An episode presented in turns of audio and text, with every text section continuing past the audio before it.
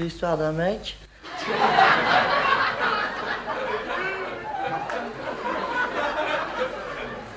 Vous la connaissez, non?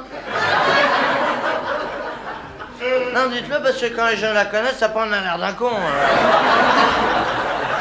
Parce qu'il y a... Non Bonjour, vous écoutez le 34e épisode de Moment de vérité, le podcast qui vous aide à mieux présenter vos idées.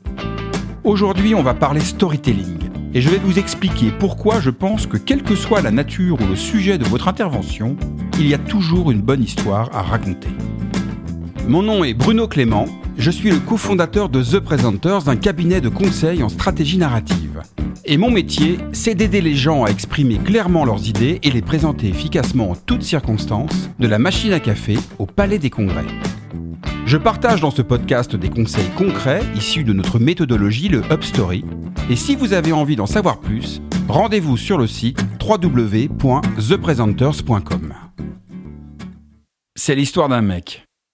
Alors si vous êtes de ma génération, vous avez forcément reconnu ce sketch qui, en 1974, a fait découvrir l'immense talent comique de Coluche au grand public. Et pour les plus jeunes d'entre vous, si vous ne l'avez jamais écouté, je vous invite à le faire, c'est un petit bijou d'humour qui, soyez-en certains, continue d'inspirer de nombreux humoristes actuels.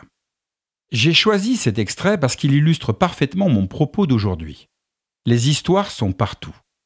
Dans les sketchs, bien sûr, quand il s'agit de nous faire rire, mais surtout dans nos vies. Quand nous racontons à nos collègues le truc de dingue qui nous est arrivé ce week-end, quand nous évoquons entre amis les bons souvenirs de moments passés ensemble, et même quand nous partageons une story sur notre compte Instagram, tout ce que nous vivons ou projetons, nous le transmettons sous forme d'histoire. Car c'est le moyen de communication le plus simple à comprendre et le plus évocateur que l'homme ait trouvé pour partager ses idées. Et si on prend un peu de recul, l'humanité s'est construite autour d'une mosaïque de petites histoires qui finissent par constituer au fil du temps les cultures, les nations, les religions, les familles et même les entreprises. Et toutes ces histoires nous unissent autour de valeurs, de règles, de coutumes que nous partageons avec nos pères. Bref, les histoires sont partout, et j'ai même la conviction que tout est histoire. Et pourtant, je ne compte plus le nombre de clients que j'ai accompagnés en conseil ou en coaching qui me disent que leur problème, c'est qu'ils n'ont pas d'histoire à raconter. C'est particulièrement le cas pour les métiers techniques, les juristes, les financiers, les ingénieurs, les analystes, les chercheurs, les scientifiques. Toute cette population entretient la même croyance limitante. Mon métier est trop complexe, il n'y a pas d'histoire à raconter, et quand je prends la parole, j'ennuie tout le monde. Alors c'est vrai, on ne va pas se mentir, rares sont celles et ceux qui se disent chouette une réunion avec le contrôle de gestion. Et pourtant, il n'y a aucune raison que ce ne soit pas le cas si vous passez en mode histoire. Prenons un exemple. Quand vous présentez les résultats financiers d'une entreprise, ce qui intéresse les gens qui vous écoutent, ce ne sont pas les chiffres dans l'absolu, mais l'histoire qui est derrière. Comment ces résultats ont été obtenus Quels ont été les facteurs clés de succès Les principaux obstacles rencontrés Qu'est-ce que ces chiffres racontent sur la santé de l'entreprise Quelles perspectives ils ouvrent en termes d'investissement Tout cela, ce sont des histoires qui ne demandent qu'à être partagées et que votre public a envie d'entendre. Alors comment faire pour identifier et raconter l'histoire qui est derrière votre propos? Tout simplement en comprenant que l'ingrédient commun à toutes les histoires, c'est le changement. Toute histoire est le récit d'un changement. Et c'est cette quête de changement qui nous tient en haleine quand nous enchaînons les épisodes d'une bonne série Netflix. Nous voulons savoir si le personnage principal va réussir à sauver le monde, ou à sauver sa peau, ou à trouver l'amour de sa vie, ou à conquérir de nouveaux territoires. Je vous l'ai déjà partagé dans de précédents épisodes. Le public qui vous écoute ne s'intéresse pas à ce que vous dites, mais à ce que cela change pour lui?